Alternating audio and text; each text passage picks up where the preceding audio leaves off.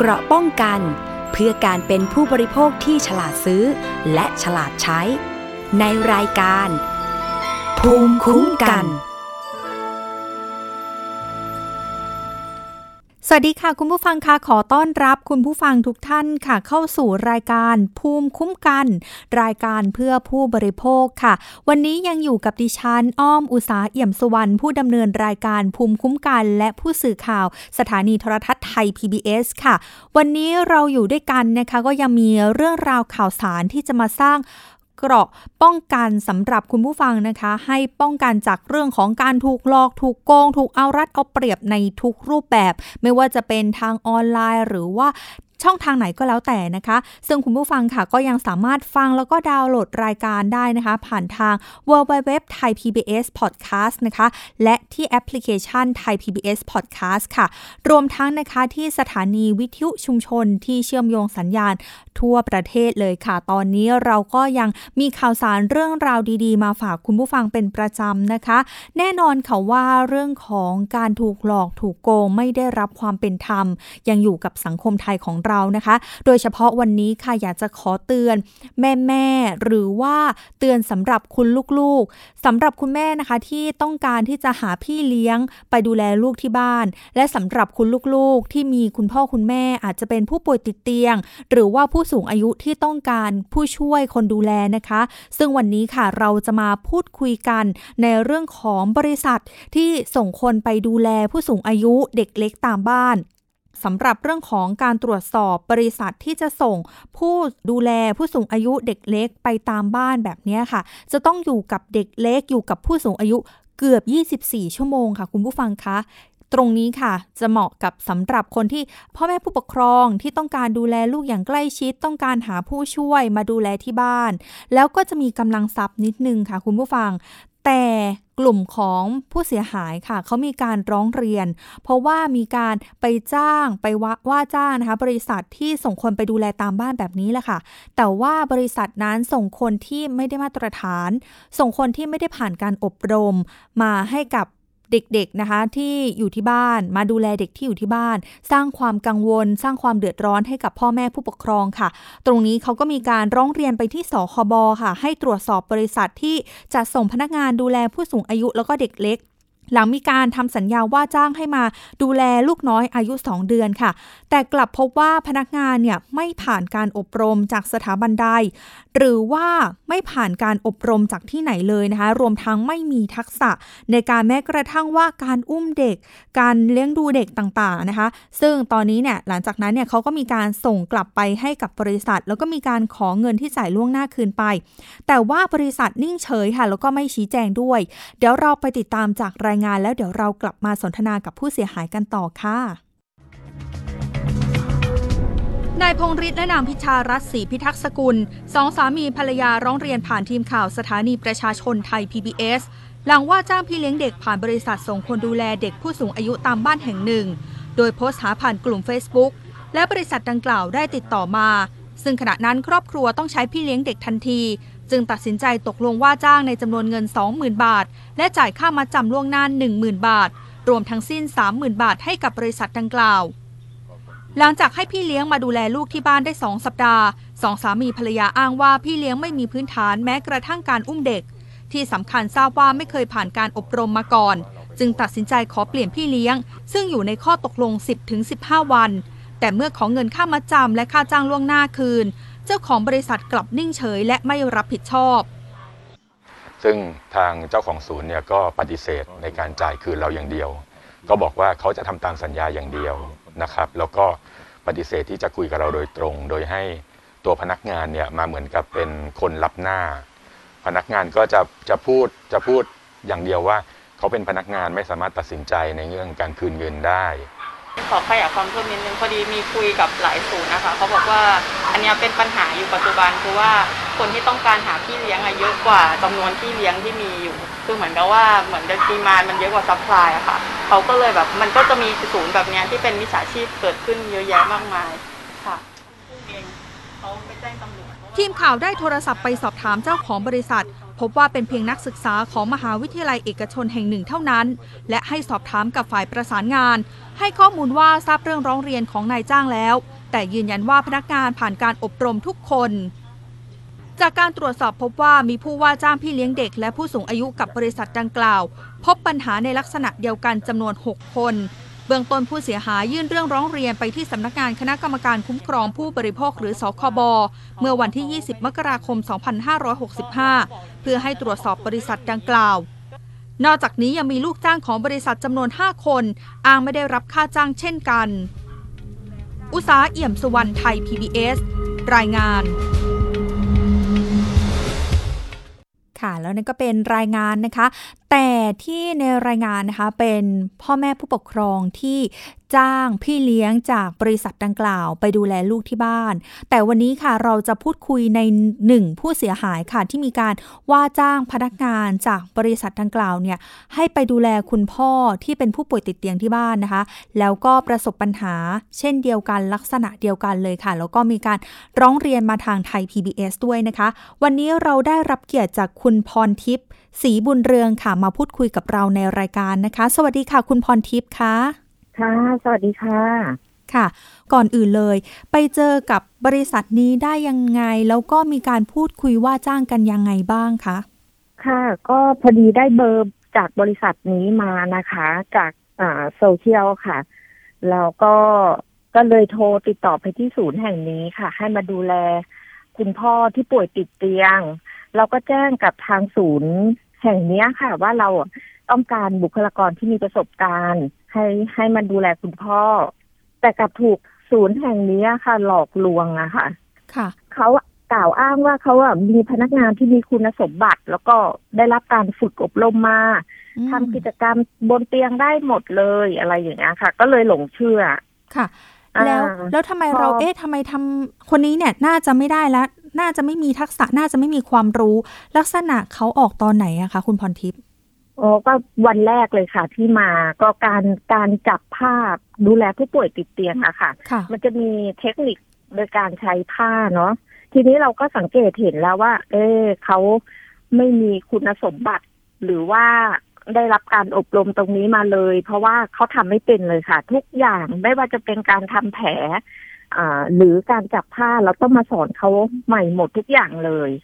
ค่ะ ทีเนี้ยก็เลยโทรติดต่อไปที่ศูนย์ค่ะว่าค่ะเอะศักยภาพของพนักงานที่คุณส่งมาเนี่ย มันไม่ตรงกับที่เราคุยกันไว้นะ คือมันอืมไม่ตรงปกเลยค่ะอ่า แล้วก็เลยบอกว่ากับบอกกับศูนย์แห่งเนี้ยค่ะว่า เราอะ ไม่ไว้ใจและเชื่อใจบริษัทคุณแล้ว จึงขอยกเลิกสัญญาค่ะ เพราะว่าวันนั้นอะ คุณพ่อต้องเข้าโรงพยาบาลกระทันหันค่ะเขาก็พูดกับเรามาว่าเหมือนเข้าใจต้องขอโทษขออภัยอะไรอย่างเงี้ยค่ะ อ่า แล้วก็บอกจะคืนเงินมัดจำสัญญาให้นะคะ แต่ก็ไม่ได้คืนจนณปัจจุบันนี้ค่ะ ก็เลยคิดว่า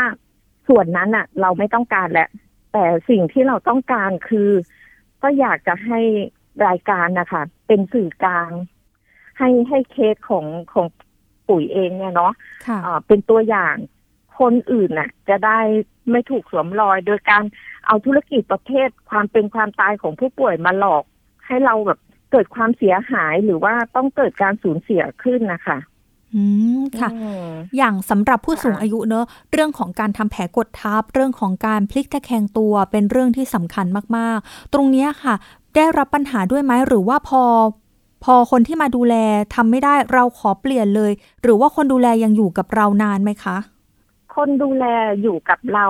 ห้าวันค่ะ เพราะว่าอืมช่วงนั้นน่ะติดปีใหม่ เราก็เลยแบบ ยังไม่มีโอกาสที่จะได้โทรไปที่บริษัท เพราะว่าบริษัทนั้นนะเขาบอกว่าเขาเขาหยุดทำการ แต่พอบริษัทเปิดทำการเราก็เลยโทรไป แต่ระหว่างนั้นน่ะ ก็คือเราเราอะต้องดูแลคุณพ่อเองอยู่แล้วอะค่ะ ก็มีพนักงานคนเนี้ยแบบคอยมาเป็นลูกมืออะไรอย่างนี้แหละค่ะ ค่ะ แล้วก็ทราบว่าพอคุณพ่อรักษาตัวที่โรงพยาบาล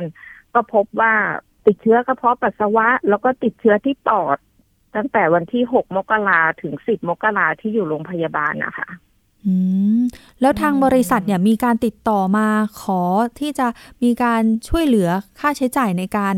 ทำแผลหรือว่าในการเข้าโรงพยาบาลของคุณพ่อด้วยไหมคะ ไม่มีค่ะ ไม่มีสอบถามหรือว่าใด ๆ ทั้งสิ้นเลย อืมอืมพอเราถามเรื่องเงินที่เราที่เขาบอกจะคืนให้เราอะค่ะเอ่อเขาก็ปฏิเสธเขาก็บอกขอเลื่อนเป็นเอ่อ วันที่สิบเจ็ดมกราขอเลื่อนเป็นวันที่สามสิบเอ็ดมกราจนเราก็ไม่ไม่หวังแล้วว่าจะได้คืนก็เลยไปแจ้งความไว้เรียบร้อยแล้วค่ะ ฐานช่อโกงหลอกลวงประชาชนค่ะ อือืมมค่ะ แล้วแล้วก็นอกจากที่เราไปแจ้งความแล้วมีค่ะทางไหนอีกบ้างคะก็ตอนนี้ก็มีร้องสคบไว้ค่ะ ค่ะ มีร้องสคบไว้ ท่านก็ให้คำปรึกษาที่ดีค่ะอืม เห็นก่อนหน้านี้เนาะเราได้มีการพูดคุยกับคนที่มาดูแลพ่อเราที่บ้านไหมคะว่า เออ เธอเคยผ่านงานแบบนี้ไหมต้องมีการสัมภาษณ์งานกันก่อนไหมคะ ถ้าย้อนกลับไป ก็ก็คืออ่าสัมภาษณ์ก่อนเลยอะ่ะ เราไม่ได้สัมภาษณ์ค่ะ แต่ว่าทางศูนย์แห่งเนี้ยเขาเป็นคนส่งรูปแล้วก็โปรไฟล์ ว่าพนักงานคนเนี้ย มีโปรไฟล์ดูแลผู้ป่วยมาสองปีอืมอะไรแบบเนี้ยค่ะ เราก็เลยหลงเชื่อว่า เออ อย่างน้อยเขาก็มีประสบการณ์มานะ อะไรแบบเนี้ยค่ะ ก็เลยแบบว่ารีบรับข้อเสนอ พอดีคุณพ่อต้องเดี๋ยวจะออกโรงพยาบาลกระทันหันนะคะก็เลยไม่ได้ไม่ได้หาอะไรที่เป็นข้อมูลลึกซึ้งเพราะว่าเราเราก็ไว้ใจอะเนาะคำว่าศูนย์ดูแลผู้ป่วยค่ะเออ เราก็เลยตกลง แต่มาได้คุยกับพนักงานคนเนี้ยพพนักงานคนเนี้ยเล่าว่าไม่เคยได้รับการอบรมมาเลย อ่า แล้วก็เขาอะมาสมัครในตำแหน่งแม่บ้าน แต่ว่าทางศูนย์อะมาเปลี่ยนแปลงข้อมูลพนักงานค่ะ ว่ามีประสบการณ์ดูแลผู้ป่วยสองปีค่ะนั่นแหละค่ะ เราก็เลยก็เลยได้ทราบว่าอ๋อเป็นแบบนี้นี่เองเราคุณพ่อเราไม่ปลอดภัยละถ้าให้ใครก็ไม่รู้มามาดูแลแบบเนี้ยค่ะ ค่ะ แล้วตอนนี้เนี่ยหลังจากที่เราจะเจอปัญหาเรื่องราวแบบนี้แล้ว มีการคัดเลือกบริษัทหรือว่าคนที่จะมาดูแลคุณพ่อยังไง แล้วตอนนี้เป็นยังไงบ้างคะตอนนี้บอกตรงๆเลยนะคะ ไม่กล้าอืมไม่กล้าใช้บริการทางศูนย์อีกเลย ตอนเนี้ยค่ะก็คือดูแลคุณพ่อเองก็รับงานน้อยลงค่ะ ก็ก็เลือกอ่าช่วยกันดูแลใครว่างก็ช่วยกันแบบเนี้ยค่ะ อืมอืม เพราะเราคิดว่าคุณพ่อเรามีคนเดียวอะเนาะค่ะถ้าท่านเป็นอะไรไปโดยน้ำมือของคนอื่นน่ะเราคงจะเสียใจไปตลอดชีวิตแบบที่แบบทำให้เรื่องแบบนี้มันเกิดขึ้นมาได้อะจริง ๆ แล้วทางเราค่ะอย่างคนที่มีการจ้างบริษัท หรือว่าจ้างคนให้มาดูแล ผู้ป่วยผู้สูงอายุที่บ้าน ก็ต้องบอกว่าค่อนข้างมีความพร้อมทางด้านสถานะทางการเงินเนาะอย่างเงี้ยค่ะ ตอนที่เรามีการ จ้างหรือมีการทำเรื่องสัญญาว่าจ้างกัน ตรงนี้เราได้มีการจ่ายเงินให้กับทางศูนย์มากน้อยแค่ไหนแล้วตอนนี้ที่เขาบอกว่าจะดำเนินการคืนให้บางส่วนเริ่มคืนบ้างหรือยังคะที่มีการโอนเงินไปให้นะคะ เขาแจ้งว่าจะเป็นการโอนเงินค่าจ้าง ค่าประกันแล้วก็ค่ารถค่ะ ก็เลยโอนไปให้จำนวนเงินสองหมื่นแปดพันบาทมตอนนี้ไม่มีการคืนเงินมา สักกระบาทเดียว หลังจากที่รายการออกอากาศไปเนาะมีการติดต่อมาไหมคะ ไม่มีเลย ไม่มีเลยค่ะเงียบค่ะ แล้วตอนนี้วางแผนยังไงต่อคะแม้ว่า เออเราจะมีการอ่าร้องเรียนกับทางสคบแล้วหน่วยงานที่เกี่ยวข้องแล้วมีการวางแผนต่อไปไหมคะ หรือว่าวางแนวทางต่อไปยังไงบ้างกับเรื่องของอาการติดตามทวงถามเรื่องศูนย์ หรือว่าบริษัทส่งต่อผู้ที่มาดูแลผู้สูงอายุเด็กเล็กที่บ้านอย่างเงี้ยค่ะ อืม จริง ๆ แล้วนะคะ ก็ถามว่ามีการวางแผนไหมก็ไม่มีการวางแผนอะไรแล้วค่ะ ตอนนี้ก็แค่อยากให้ประชาชนเนาะได้ได้รับรู้ถึงการรู้ว่าศูนย์น่ะ มีมีศูนย์แบบนี้อยู่เกิดขึ้น ก็อยากให้ประชาชนน่ะเขาระมัดระวังมากกว่าค่ะ แล้วก็ศึกษาดีๆ ขอดูใบประกาศดูใบที่ได้รับการอบรมมาค่ะ จะได้ไม่ต้องมาเสียหายหรือมีผู้เสียชีวิตใด ๆ เกิดขึ้น เพราะว่าตอนนี้เราต้องเหมือนต้องพึ่งตัวเองมากกว่าค่ะ ได้มีการคุยกับผู้เสียหายท่านอื่นๆไหมคะ กับประเด็นนี้ว่าเจอในลักษณะเดียวกัน หรือว่ามีความเกี่ยวข้องกันระหว่างผู้ผู้จ้างเอง แล้วก็คนที่มาอยู่ที่บ้าน ได้มีการพูดคุยกับผู้เสียหายรายอื่นๆไหมคะ ได้ได้มีการพูดคุยค่ะ แต่ว่าเป็นคนละเคสกันค่ะ อันนี้จะเป็นพี่เลี้ยงเด็กอะไรแบบเนี้ยค่ะ ค่ะอืมพี่เลี้ยงเด็ก แล้วก็มีแบบว่าเขาเรียกว่าอะไรนะลูกลูกจ้างไม่ได้รับเงินเดือนอะไรแบบเนี้ยค่ะ ก็ก็จะได้คุยแบบนี้ค่ะ ส่วนใหญ่มีเสียงสะท้อนมาแบบไหนคะว่าได้รับเงินคืนหรือยัง แล้วก็มีเจ้าหน้าที่ติดต่อกลับไปไหมคะ เท่าที่ทราบนะคะ ที่ที่ได้คุยกันเนี่ย ส่วนมากเลย พนักงานจะไม่ได้ค่าแรงค่ะอืมสิ่งที่เขาพนักงานทำงานมาเนี่ย เขาจะบ่ายเบี่ยงอ๋อขอเปลี่ยนเป็นวันนั้นวันนี้จนไม่มีใครได้ค่ะนะคะก็ยังก็ยังไม่มีใครได้ แล้วก็ส่วน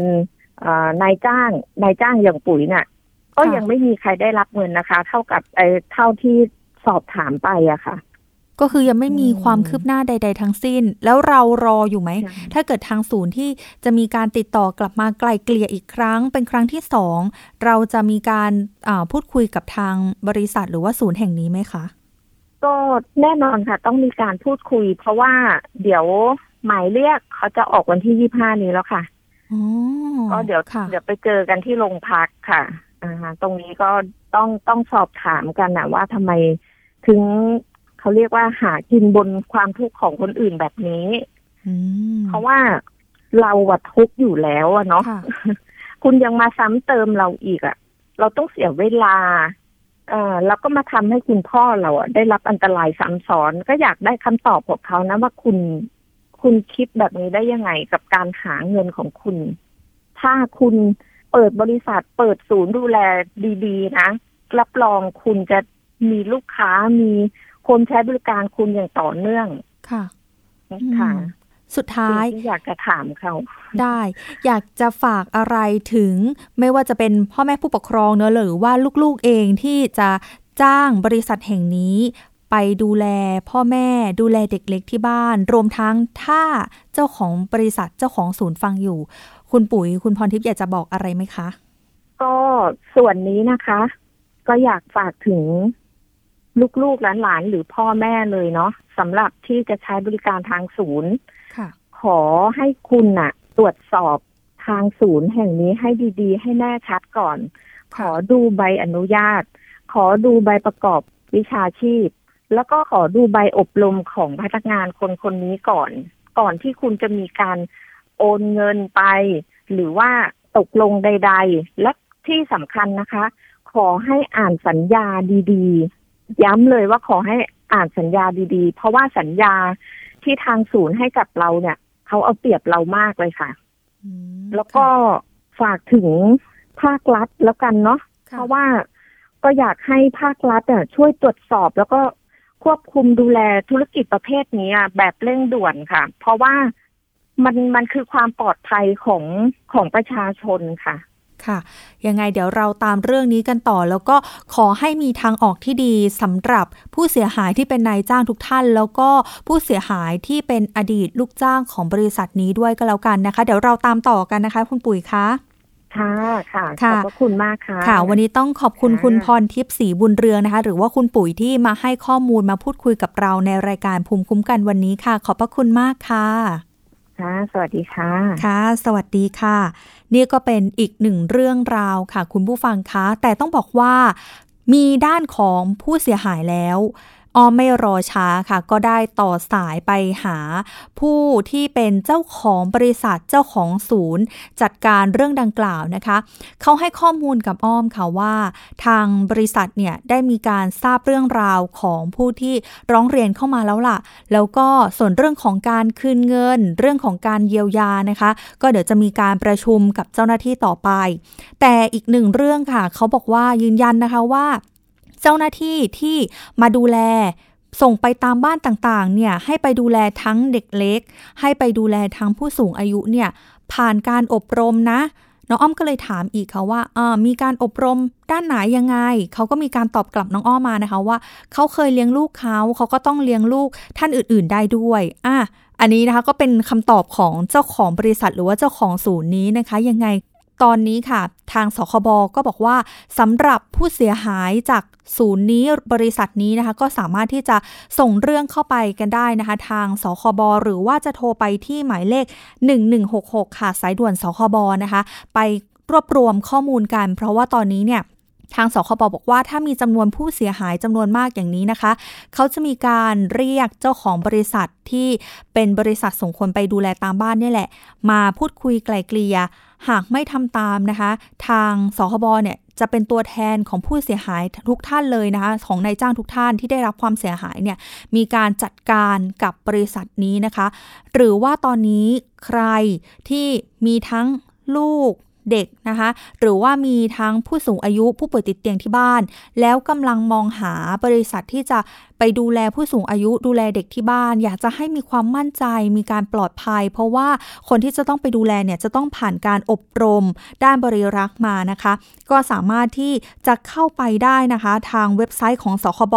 ไปตรวจสอบกันเลยค่ะในนั้นเนี่ยจะมีรายชื่อของบริษัทที่ได้รับการอนุญาตจากสคบนะคะ รวมทั้งบริษัทที่ ไม่ผ่านการอบรม แล้วก็เป็นบริษัทที่สคบมีอำนาจในการสั่งปิดไปด้วยนะคะ ก็ไปดูการไปเช็คข้อมูลกันนะคะ ก่อนที่จะมีการว่าจ้างพี่เลี้ยง หรือว่ามีการว่าจ้างคนจากบริษัทนั้นๆ ไปก็แล้วกันนะคะนี่ก็เป็นอีกหนึ่งเรื่องที่มาฝากคุณผู้ฟังมาเตือนภัยกันนะคะ ส่วนอีกหนึ่งเรื่องค่ะ คุณผู้ฟังตอนนี้ต้องบอกว่า ภัยออนไลน์ เรื่องของไม่ว่าจะเป็นออนไลน์ หรือว่าเป็น call center นี่แหละแก๊ง call center กลับมาอีกแล้วนะคะ กลับมาครั้งนี้มาเหนือยิ่งกว่าเดิมค่ะ คุณผู้ฟังคะเพราะว่าตอนนี้เนี่ยนอกจากที่จะโทรศัพท์มาว่านายกนายขอ คุณมีส่วนเกี่ยวข้องกับการส่งของส่งพาสปอร์ตส่งเลขบัญชีต่างๆนี่แหละผิดกฎหมายไปต่างประเทศ ตอนนี้นะคะ พอบอกแบบนี้แล้วเนี่ย พวกเราไม่เชื่อแล้วใช่ไหมคะเขามาในรูปแบบใหม่ค่ะ เพราะว่าจะมีการ ให้วิดีโอคอลกับตำรวจที่เป็นคนแอบอ้างว่าเป็นตำรวจ หรือว่าตำรวจปลอมนี่แหละ มีการวิดีโอคอลด้วยนะคะ ในระยะเวลาสั้นๆ ซึ่งก็มีหลายคนนะคะ หลงเชื่อไปแล้วตอนนี้ก็มีโทรศัพท์เข้ามาที่ไทย PBS ของเราเช่นเดียวกัน เดี๋ยววันนี้น้องอ้อมจะเล่าหนึ่งเคสค่ะ อยู่ที่พัทยานะคะชลบุรี มีโทรมาร้องเรียนค่ะว่า ก่อนหน้านี้เนี่ยมีคนโทรศัพท์มาบอกว่าคุณมีส่วนเกี่ยวข้องกับกลุ่ม ส่งของผิดกฎหมายนะไปต่างประเทศ หลังจากนั้นค่ะเขาก็ให้เบอร์โทรศัพท์ไป แล้วก็มีการพูดคุยกันผ่านทางไลน์และมีการวิดีโอคอลให้เห็นบุคคลที่อ้างว่าเป็นเจ้าหน้าที่ตำรวจ แล้วก็ให้ผู้เสียหายนี่แหละค่ะ โอนเงินเข้าไปอ้างว่าคุณต้องโอนเงินมานะมีกี่บัญชีบอกมาให้หมดเลย โอนเงินเข้ามาบัญชีนั้นบัญชีนี้ ซึ่งบัญชีที่โอนไป ให้ตรวจสอบค่ะคุณผู้ฟังครับเป็นบัญชีส่วนบุคคลค่ะ อันนี้ก็เป็นอีกหนึ่งเรื่องนะคะที่ต้องระมัดระวังกันด้วย เบื้องต้นค่ะ ผู้เสียหายรายนี้เนี่ยสูญเงินไปกว่าแสนบาทเลยทีเดียวนะคะ ตอนนี้ค่ะเราต้องรู้เท่ารู้ทันนะคะ มุกใหม่ของแก๊งคอร์เซนเตอร์ปลอมตัวเป็นตำรวจวิดีโอคอลหาด้วยนะคะ ซึ่งตอนนี้นะคะหากเจอในลักษณะแบบนี้เนี่ย ให้รู้ให้สมมุติไว้เลยนะคะ ให้ตั้งสมมติฐานไว้เลยว่า เป็นแก๊งคอลเซ็นเตอร์แน่นอน เพราะเจ้าหน้าที่ตำรวจเนี่ย จากการที่สอบถามมาแล้วนะคะ จะไม่ได้มีการวิดีโอคอลหาผู้ต้องหาหรือว่าคนที่อาจจะเกี่ยวข้องเป็นผู้เสียหายแน่นอนนะคะ ซึ่งตำรวจค่ะก็จะไม่มีการโทรศัพท์ไปหาหรือว่ามีการวิดีโอคอลวิดีโอคอลหาแน่นอนนะคะ เบื้องต้นค่ะ ให้เรานะคะที่เป็นผู้เสียหายหรือ บอกกับญาติพี่น้องไว้ได้เลย หรือบอกกับคนที่ใกล้ชิดเราไว้ได้เลย แต่ว่ากลุ่มนี้นะคะ ส่วนใหญ่เขาก็จะบอกว่าห้ามบอกใครนะ นี่เป็นภารกิจลับพิเศษ นี่เป็นเรื่องราวพิเศษ ห้ามบอกใคร ถ้าคุณบอกใครนะ คุณจะโดนจับทันที ข้อมูลของคุณจะถูกระงับทำให้หลาย ๆ คนที่ตกเป็นเหยื่อค่ะ ก็กังวลก็มีความกลัว ก็เลยไม่กล้าที่จะบอกคนอื่น แต่ตอนนี้ค่ะ ถ้าเราเจอในลักษณะแบบนี้โทรมา อ้างว่าส่งของผิดกฎหมาย ตอนนี้มุกใหม่ปลอมเป็นตำรวจด้วยนะคะ ให้เราลองสอบถามชื่อแล้วก็ตำแหน่งของคนนั้นไปเลยว่าอ้าวคุณเป็นตำรวจชื่ออะไร อยู่ที่ไหน เบอร์โทรศัพท์อะไรนะคะ ซึ่งส่วนใหญ่เนี่ยที่เขามีการแอบอ้างนะคะ ก็จะเป็นสพเชียงใหม่สพแหลมฉบังประมาณนี้เลยค่ะ คุณผู้ฟังคะ ให้ พึงระลึกไว้เสมอเลยค่ะ เพราะว่าทางเจ้าหน้าที่ตำรวจ ตามสพสนนั้นๆเนี่ยก็มีการออกมาเตือนภัยหลายครั้งหลายคราเช่นเดียวกันนะคะ แต่ว่าหลายคนเนี่ยก็ไม่ได้สนใจนะคะ ตอนนี้ ซึ่งถ้าแบบนี้นะคะสำคัญเลยค่ะ ก็คือตั้งสติค่ะ สอบถามชื่อยศนามสกุล โรงพักของตำรวจท่านนั้นนะคะ แล้วก็ตรวจสอบบอกว่า เออเดี๋ยวนะเดี๋ยวเดี๋ยวจะโอนให้เดี๋ยวสักครู่หนึ่งให้โทรศัพท์สอบถามไปยังโรงพักต้นสังกัดที่ตำรวจ ที่มิจฉาชีพบอกชื่อมาค่ะ ประจำอยู่ แล้วก็สามารถที่จะค้นหาเบอร์โทรศัพท์ของสถานีตำรวจนะคะ หรือว่าค้นหาข้อมูลของเจ้าหน้าที่ตำรวจเนี่ย ได้ผ่านทาง www.royalthaipolice.go.th ได้นะคะ หากมีตำรวจท่านนั้นมีอยู่จริง เขาจะมีการทำการนัดหมายวันเวลา แล้วก็สอบถามข้อมูลเพิ่มเติมเองค่ะ เบื้องต้นบอกเลยนะคะว่าห้ามทำการโอนเงินไปยังบัญชีของบุคคลที่ไม่รู้จักมาก่อนเด็ดขาด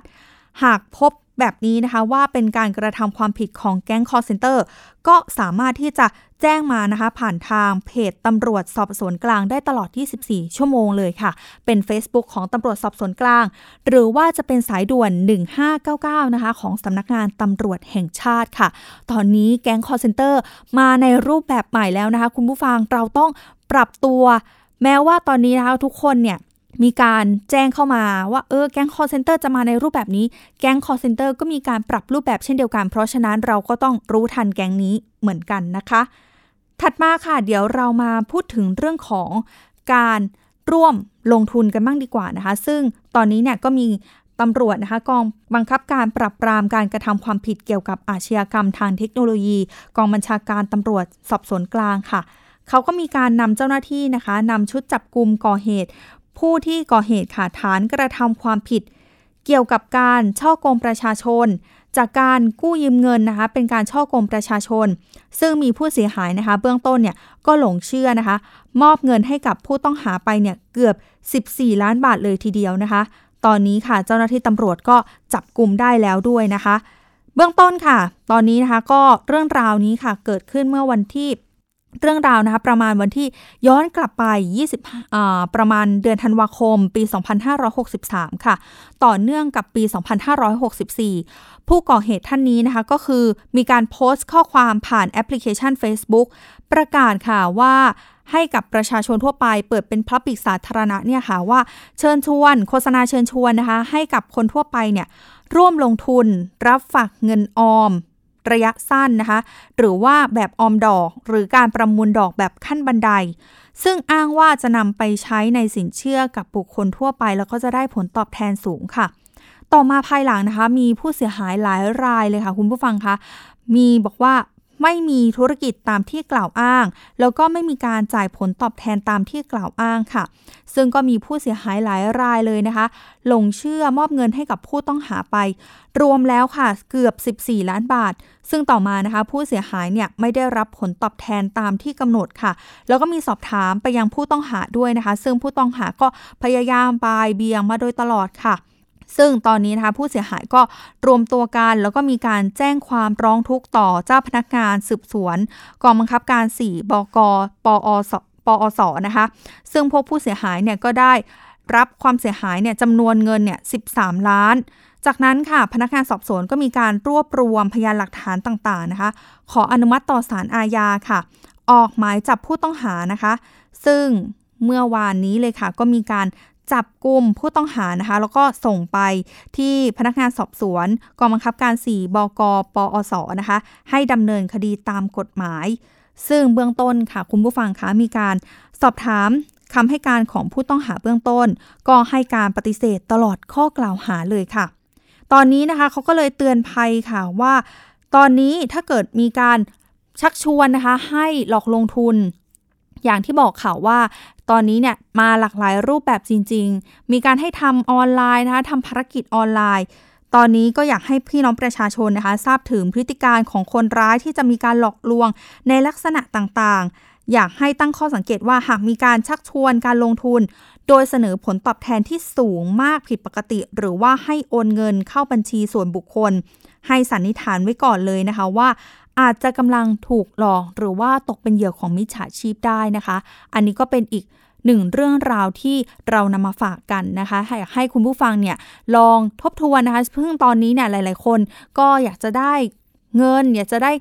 ข้อมูลนะ อยากจะได้เงินสำหรับการใช้ชีวิตประจำวันต่างๆแหละในช่วงโควิดแบบนี้เข้ายากหมักแพงหาเงินลำบากนะคะ อาจจะใช้ช่องทางออนไลน์ หรือว่าเห็นการชักชวนผ่านทาง Facebook เธอมาออมเงินกันไหมให้ผลตอบแทนสูงนะ แบบนี้ค่ะให้ระวังไว้ เพราะว่าการลงทุนทุกการลงทุนเนี่ยมีความเสี่ยงโดยเฉพาะการลงทุนกับกลุ่มที่ไม่มีความน่าเชื่อถือนะคะ ไม่มีหลักฐานไม่มีหลักเกณฑ์ที่ เป็นข้อเท็จจริงแบบนี้นะคะ เพราะฉะนั้นเนี่ยก็ระวังกันด้วยนะคะแล้วเราก็อยากจะเป็นส่วนหนึ่งค่ะ สำหรับใครที่ถูกหลอก ถูกโกง ไม่ได้รับความเป็นธรรมในทุกรูปแบบนะคะ ก็สามารถที่จะติดต่อมาได้นะคะ ที่เบอร์เดิมเบอร์เดียวค่ะ 027902111 นะคะ หรือว่าที่ไลน์แอสไซร้องทุกไทย PBS และที่เบอร์โทรศัพท์ของทางสำนักงานตำรวจแห่งชาตินะคะ สายด่วน 1599 ได้เลยค่ะ ทางตำรวจนะคะก็จะมีการประสานไปยังท้องที่ต่างๆ ให้กับคุณผู้ฟังนะคะ ได้รับความเป็นธรรมโดยเร็วที่สุดค่ะ เอาละค่ะ คุณผู้ฟังคะ เดี๋ยวเราไปต่อกันค่ะกับช่วง คิดก่อนเชื่อกับดรแก้ว กังสดานอัมภัยนักพิษวิทยา และคุณชนาทิพย์ไพรพงศ์ค่ะ วันนี้เสนอตอนเมื่อนมถั่วเหลืองแบบผงสำเร็จรูปไม่ถูกปากทำอย่างไรดี ไปติดตามกันค่ะ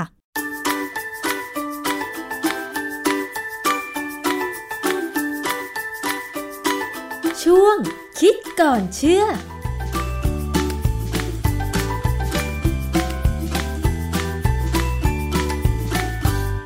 พบกันในช่วงคิดก่อนเชื่อกับดรแก้วกังสดานนภัย นักพิษวิทยากับดิฉันชนาทิพไพรพงศ์นะคะ เช่นเคยค่ะ เราจะนำเรื่องใกล้ตัวที่มีงานวิจัยมาพูดคุยกัน ไม่ว่าจะเป็นเรื่องอาหารสินค้าเครื่องใช้ต่างๆนะคะ วันนี้ก็เช่นเดียวกันค่ะ เราจะมาคุยกันเกี่ยวกับเรื่องของนมถั่วเหลือง ซึ่งตอนนี้นะคะไม่เฉพาะมีนมถั่วเหลืองที่เป็นนมที่เป็นน้ำน้ำออกมาจำหน่ายนะคะ มีนมถั่วเหลืองแบบผงสำเร็จรูปออกมาจำหน่ายแล้ว แต่ว่าบางทีรสชาติอาจจะแปลกๆนะคะ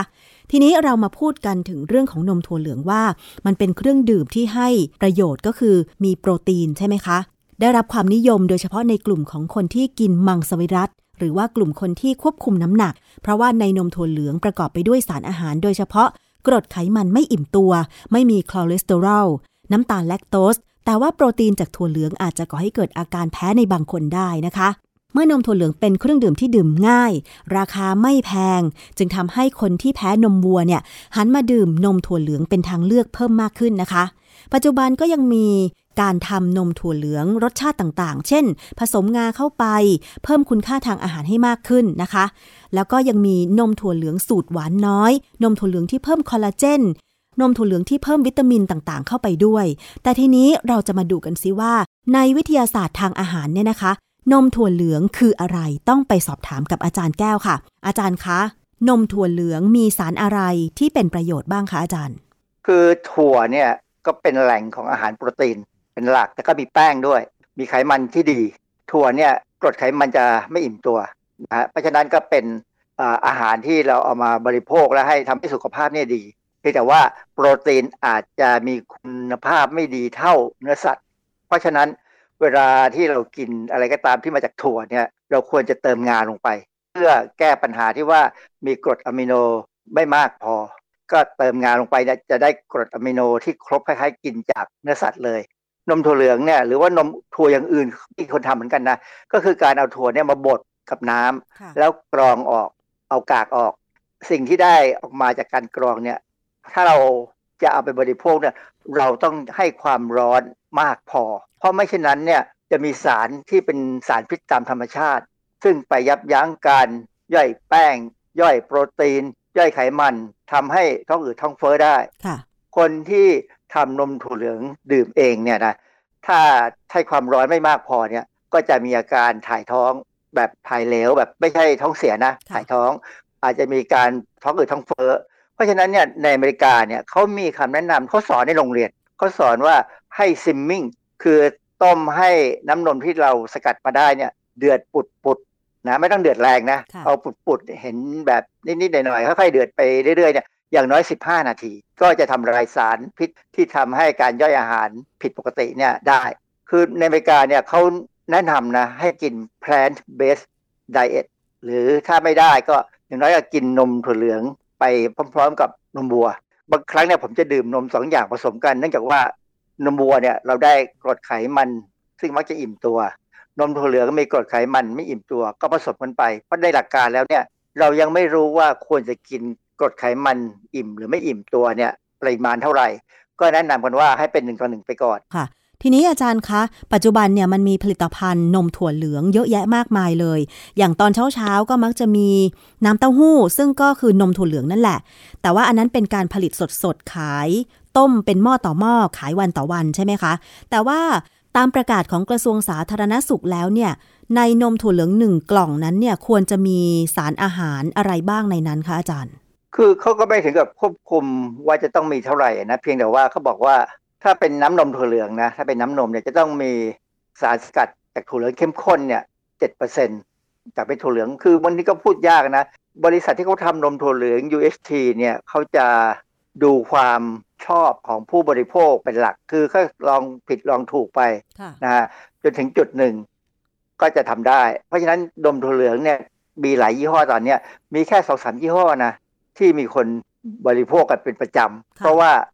ติดใจในรสชาติแล้ว คือเขาจับจุดอยู่แล้วนะฮะเอ่อยี่ห้อที่เป็นหลักเนี่ยเขาทำมาตั้งแต่ประมาณพศ 2505ค่ะแต่ตอนหลังก็มีอีกยี่ห้อเข้ามา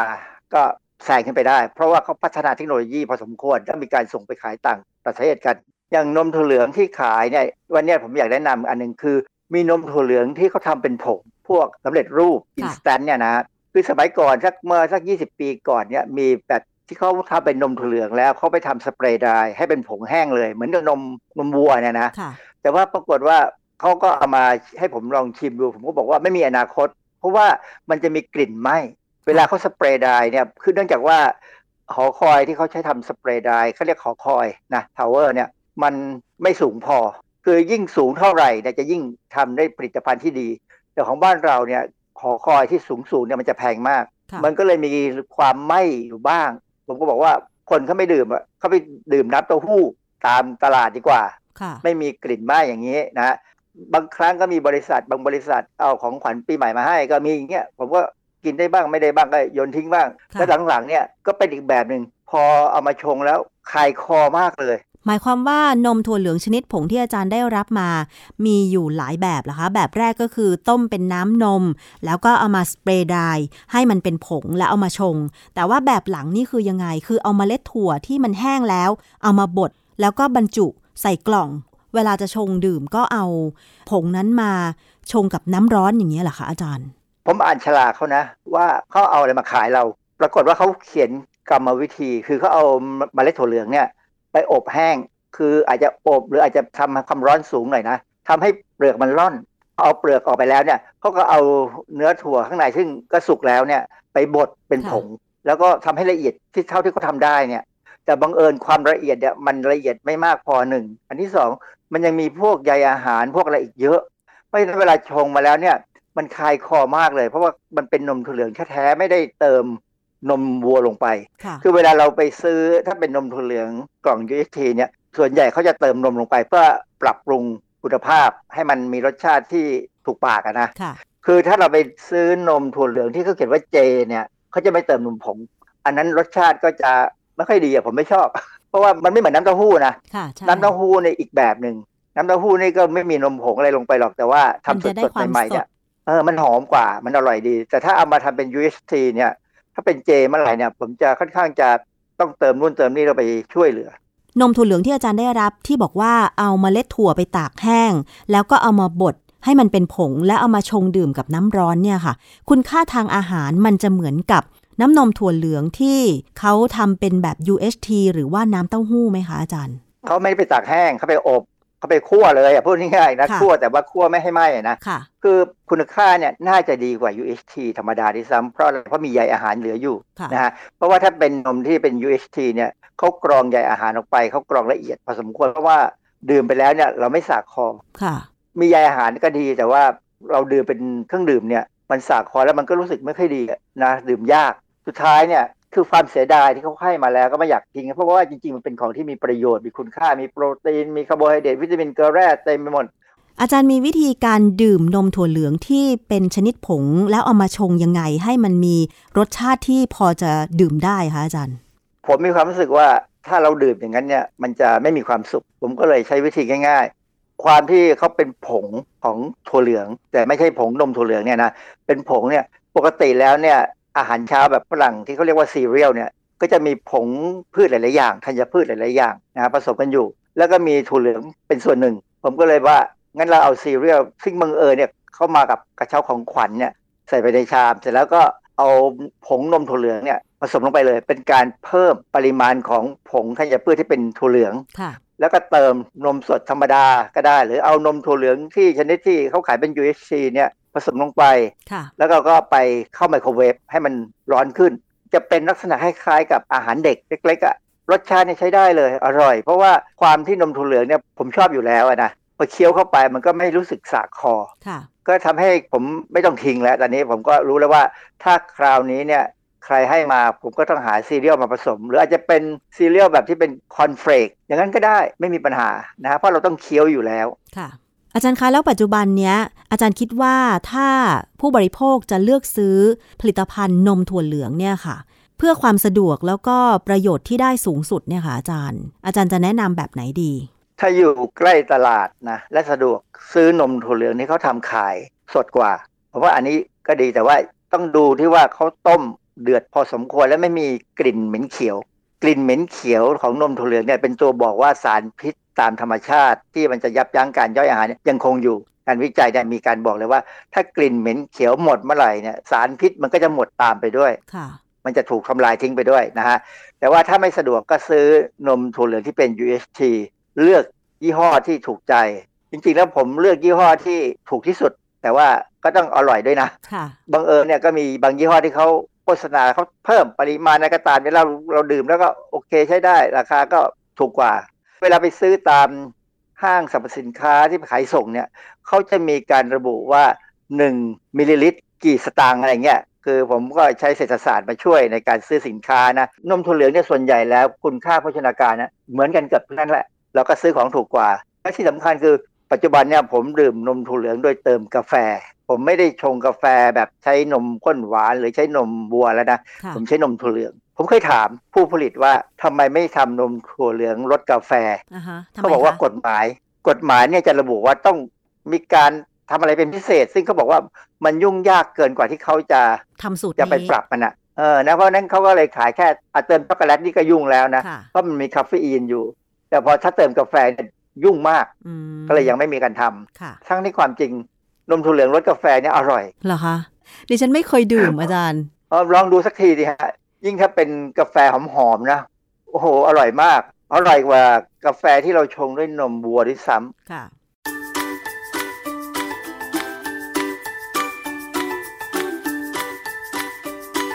ช่วงคิดก่อนเชื่อ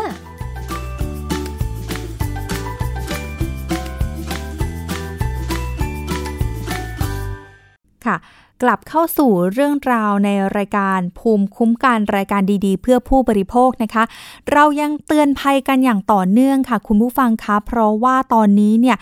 ภัยจากเรื่องของการหลอกให้ทำงาน ให้ทำงานเสริมให้หารายได้ทางออนไลน์ มาอย่างต่อเนื่องค่ะคุณผู้ฟังแล้วก็มีการ หลอกลวงนะคะ แอบอ้างใช้ชื่อของบริษัทชื่อดังนะคะ ในการชักชวนในการเชิญชวนคนให้มาลงทุนนะคะ โดยครั้งนี้ค่ะมีการแอบอ้างนะคะ ใช้ชื่อของบริษัท e x a n Group นะคะ ซึ่งต้องขอบคุณเจ้าหน้าที่ที่ส่งเรื่องนี้มาด้วย และเจ้าหน้าที่นะคะ ก็เป็นคนที่พาผู้เสียหายไปแจ้งความค่ะเมื่อวันอาทิตย์ที่ผ่านมานี้เองนะคะ เป็นการแจ้งความที่สถานีตำรวจภูธรลำลูกกาที่จังหวัดปทุมธานีนะคะ พาผู้เสียหายไปแจ้งความค่ะ เพราะว่าตอนนี้เนี่ยในยุคโควิดนะคะทำให้หลายคนเนี่ยกำลังประสบปัญหาเรื่องรายได้ แล้วก็อยากจะต้องหาทางออกในการทำรายได้เสริม และในช่วงนี้ค่ะคุณผู้ฟังสิ่งที่หารายได้ได้ดีที่สุดก็น่าจะเป็นช่องทางทางออนไลน์ค่ะ บางคนตกงานก็กำลังที่จะหางานอยู่นะคะ ก็อยากจะ เตือนกันค่ะ เพราะว่าตอนนี้นะคะมีขบวนการมิจฉาชีพปรับรูปแบบใหม่ ตอนนี้ค่ะก็ใช้จุดอ่อนตรงนี้นะคะ ที่คนต้องการหางานที่ต้องการหาเงินนะคะ ล่าสุดค่ะก็มีการแอบอ้าง ใช้ชื่อบริษัท เอกชนบริษัทหนึ่งอย่าง e x a n Group ค่ะ เขาบอกว่ามีผู้เสียหายนะคะ แอบอ้าง ใช้โลโก้ ชื่อบริษัท แล้วก็บริษัทในเครือนะคะ ก็คือการใช้เว็บไซต์ชื่อว่า vmall แต่จริง ๆ แล้วนะคะ ก็คือมีการแอบอ้างนะคะใช้ชื่อบริษัท vmall ไปรับสมัครงานออนไลน์ โดยบอกกับคนที่มาลงทุนนะคะว่าเป็นการโหลดแอป โหลดเงินลงแอปลงทุนนะคะ เพื่อโอนเงินเพื่อทำให้เพื่อทำภารกิจ ไม่ว่าจะเป็นพอโหลดแอปพลิเคชันมานะคะ ผู้เสียหายเนี่ยบอกว่าเขามีการ search เข้าไปในอินเทอร์เน็ตว่าหารายได้เสริม หลังจากนั้นค่ะก็มีแอปพลิเคชัน แอปพลิเคชันหนึ่งเด้งขึ้นมา บอกว่าเนี่ยตอนนี้กำลังต้องการหารายได้เสริมทางออนไลน์อยู่ใช่ไหมให้กดลิงก์นี้เลย พอกดเข้าไปนะคะ จะนำเข้าไปสู่การโหลดแอปพลิเคชันแอปพลิเคชันหนึ่งแล้วก็พอโหลดเสร็จแล้วเนี่ยจะมีการให้พูดคุยกับแอดมินคนที่อ้างว่าเป็นแอดมินเป็นครูนะคะทางออนไลน์ทางไลน์นั่นเองนะคะแล้วก็ให้ทำภารกิจ โดยการครั้งนี้ค่ะ ภารกิจของเขาก็คือ ให้ดูวิดีโอทางโซเชียลมีเดีย แล้วก็ให้ทายผลพนันด้วย โดยอ้างว่าจะได้ผลตอบแทนค่ะ อันนี้ก็คือเป็นการทำภารกิจของเขานะคะ ซึ่งรอบแรกๆเนี่ยก็จะได้เงิน ได้เงินจริงนะคะทำให้คนที่เล่นเนี่ย คนที่เข้าไปเป็นสมาชิกเนี่ยตายใจค่ะคุณผู้ฟัง เพราะว่าช่วงแรกเนี่ยเขาจะมีตารางมาเลย บอกว่าถ้าลงทุน 300 บาท จะได้กำไรตอบแทนอีก 30%ทำให้หลายคนเนี่ยลงเงินลงทุนไป ดูวิดีโอ ทายผลพนันหรือว่าทำภารกิจที่ทางครูที่อาจารย์ในแอปพลิเคชันน่ะแนะนำก็ได้เงินทันทีแล้วก็สามารถถอนเงินออกจากระบบด้วยทำให้หลายคนนะคะเชื่อแล้วก็ลงทุนที่จะทำภารกิจเพิ่ม ทุกครั้งค่ะจะใช้หลักจิตวิทยาในการลงทุนได้เงินกำไร พอลงทุนไปปุ๊บได้เงินกำไรแล้วก็ถอนออกได้จริงค่ะทำให้หลายคนก็เชื่อลงไปนะคะ แล้วก็มีการโอนเงินเพิ่มค่ะ ตั้งแต่หลักพันจนถึงหลักแสนบาทเลยนะคะ ซึ่งในการทำภารกิจแต่ละครั้งค่ะ เมื่อลงทุนมากขึ้นก็จะเข้าไปในกลุ่ม VIP ค่ะ ก็จะมีการแยกผู้เสียหายออกมานะคะ แล้วก็เปิดเป็นแอปพลิเคชันเถื่อนค่ะ แล้วมีการอ้างว่าเป็นอาจารย์ เป็นคนนำภารกิจ แล้วก็จะมีคนที่เรียกว่าเป็นหน้าม้ามาตีสนิท อ้างว่าเป็นผู้ที่ร่วมเล่นเรื่องนี้ด้วยนะคะ ซึ่งเมื่อจบภารกิจค่ะจะมีการเบิกถอนเงิน แต่พอเราเข้าสู่กลุ่ม VIP เรียบร้อยแล้วนะคะ จะถูกอ้างด้วยเหตุผลต่างๆ เลยค่ะว่า คุณใส่รหัสผิดนะคะ รหัสไม่ถูกต้องทำให้ไม่สามารถที่จะถอนเงินออกมาได้ค่ะ แล้วก็อ้างว่าถ้านำเงินมาเพิ่มเติมเนี่ยจะสามารถเบิกถอนได้นะ แต่เมื่อผู้เสียหายค่ะ ไม่พอใจ กลุ่มมิจฉาชีพนี้ค่ะ ก็จะมีการขู่ที่จะฟ้องร้อง แล้วก็ให้คนที่เล่นด้วยเนี่ยนะคะ หรือว่าที่เรียกว่าหน้าม้าเนี่ย อ้างเป็นผู้เล่นเนี่ยทำภารกิจก็บอกว่า เนี่ยเราโอนเงินถอนเงินได้จริงนะทำให้ผู้ที่เข้าไปเล่นผู้เสียหายค่ะ ตายใจแล้วก็โอนเงินเข้าไปอีกนะคะ ซึ่งพอโอนเข้าไปหลายครั้งก็ไม่สามารถเบิกถอนได้ค่ะ แล้วก็เริ่มเอะใจแล้วว่าเป็นมิจฉาชีพนะคะ แล้วก็ติดต่อมาช่องทางของบริษัทบริษัทนี้ค่ะ ซึ่งเรื่องของตัวเองนะคะก็พอรู้ว่าเรื่องนี้ถูกหลอกนะคะ สิ่งแรกเลยค่ะ คุณผู้ฟังที่เราจะต้อง ติดต่อไปเลยนะคะ ก็คือไปแจ้งความที่สพใกล้บ้านนะคะ ไม่ว่าจะเป็นที่ไหนก็แล้วแต่นะคะ ไปเลยนะคะนำข้อมูลที่พูดคุยกับกลุ่มมิจฉาชีพค่ะ ในโทรศัพท์ แจ้งกับเจ้าหน้าที่ตำรวจได้เลยนะคะ และตอนนี้ค่ะเขาก็มีการติดต่อกับบริษัท บริษัทที่เป็นบริษัทจริง ๆ นะคะ ซึ่งทางบริษัท e x a n Group ค่ะ ก็มีการออกมาเปิดเผยด้วยนะคะว่า ขณะนี้เนี่ยมีผู้ที่สอบถามแล้วก็แจ้งเรื่องมายังบริษัทเนี่ยจำนวนหลายสิบรายเลยค่ะ ความเสียหายเนี่ยสูงสุดเนี่ยหล้านบาทเป็นผู้สูงอายุด้วยนะคะ ซึ่งทางบริษัทเนี่ยก็บอกว่าไม่ได้นิ่งนอนใจค่ะ ตอนนี้ก็ได้ประกาศตามช่องทางต่างๆ แล้วก็อยากให้รายการของเราค่ะเป็นสื่อกลาง ที่สำคัญตอนนี้นะคะก็ติดต่อกับหน่วยงานที่เกี่ยวข้องเพื่อดำเนินการ รวมถึงให้ข้อแนะนำทางด้านกฎหมายกับผู้เสียหายด้วย และพาผู้เสียหายไปแจ้งความค่ะ ซึ่งตอนนี้ก็อยากจะให้ทุกท่านนะคะ ระวังกัน หรือว่าตอนนี้นะคะ ถ้าเกิดสมมติว่าพบข้อมูลแบบนี้แอบอ้างใช้บริษัท v m a l นะคะ ก็สามารถแจ้งไปได้ที่สายด่วน 1240 ได้ตลอด 24 ชั่วโมงเลยนะคะ ทางเจ้าหน้าที่บริษัทก็จะมีการจัด เจ้าหน้าที่ด้านกฎหมายมาให้ข้อมูลแล้วก็ช่วยเหลือผู้เสียหายด้วยนะคะ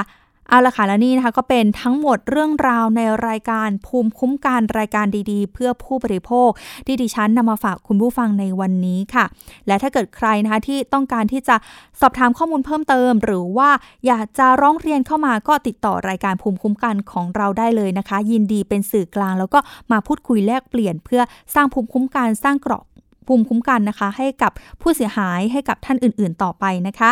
และทั้งหมดนี้นะคะ ก็เป็นรายการภูมิคุ้มกันในวันนี้ค่ะ ดิฉันอ้อมอุตสาเอี่ยมสุวรรณและทีมงานต้องขอลาคุณผู้ฟังไปก่อนนะคะสำหรับวันนี้ สวัสดีค่ะ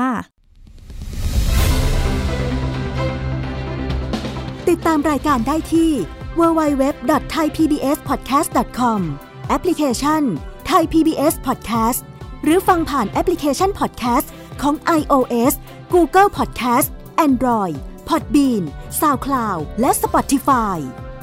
ติดตามความเคลื่อนไหวของรายการและแสดงความคิดเห็น โดยกดถูกใจที่ facebook.com/thaipbspodcast